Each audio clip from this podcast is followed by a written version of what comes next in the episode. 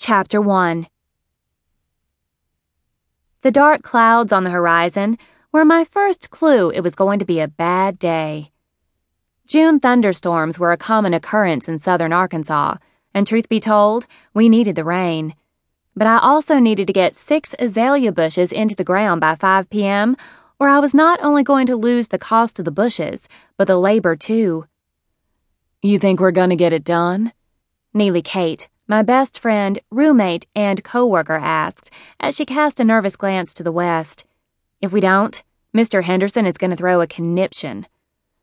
Thank you, Marcy. Neely Kate grumbled as she dug her shovel deeper into the dirt. Business was booming at RBW Landscaping, enough so that my business partner, Bruce Wayne Decker, and I had been forced to hire several new employees. One of them, Neely Kate's cousin Marcy, had been tasked with staying in the office to talk to the clients. Her first, and last, day had been yesterday, and the amount of damage she'd done was impressive. Without any prompting, she'd told Mr. Henderson he'd get a 100% refund if we didn't have his bushes planted before 5 today.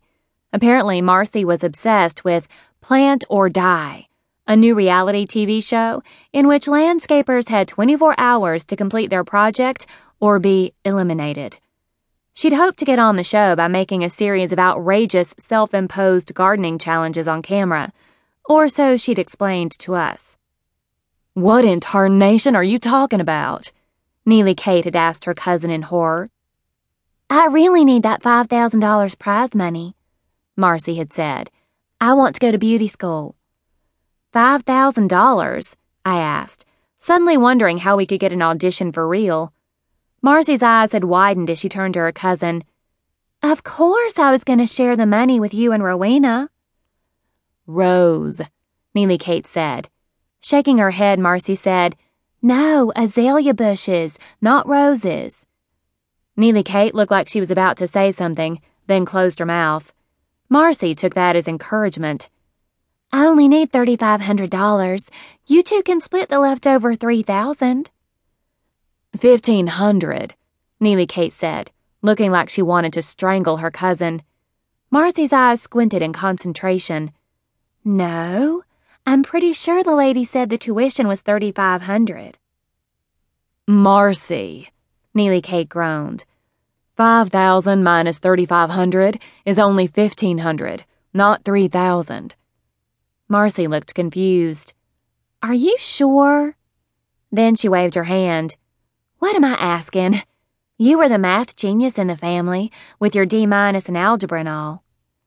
Neely Kate ignored the compliment on her math skills.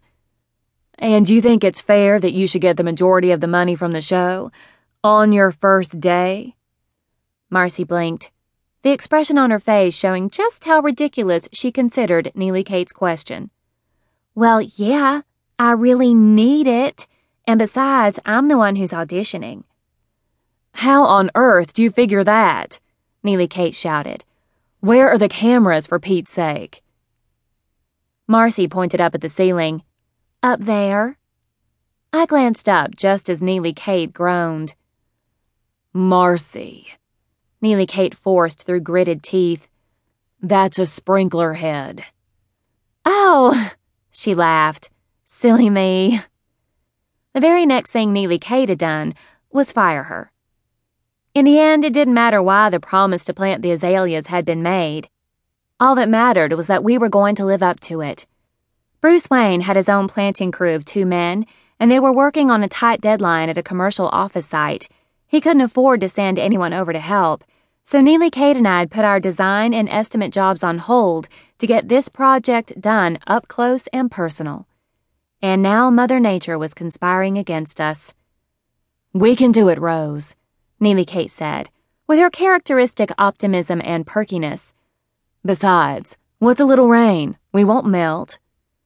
As if to taunt us, a large bolt of lightning filled the sky, and thunder shook the ground just as rain started to fall in fat drops. Resisting the urge to groan, I moved the bushes closer to the 50 year old house and dragged a bag of our pre mixed fertilizer potting soil in front of the containers to keep them from blowing away. Neely Kate quickly began to help,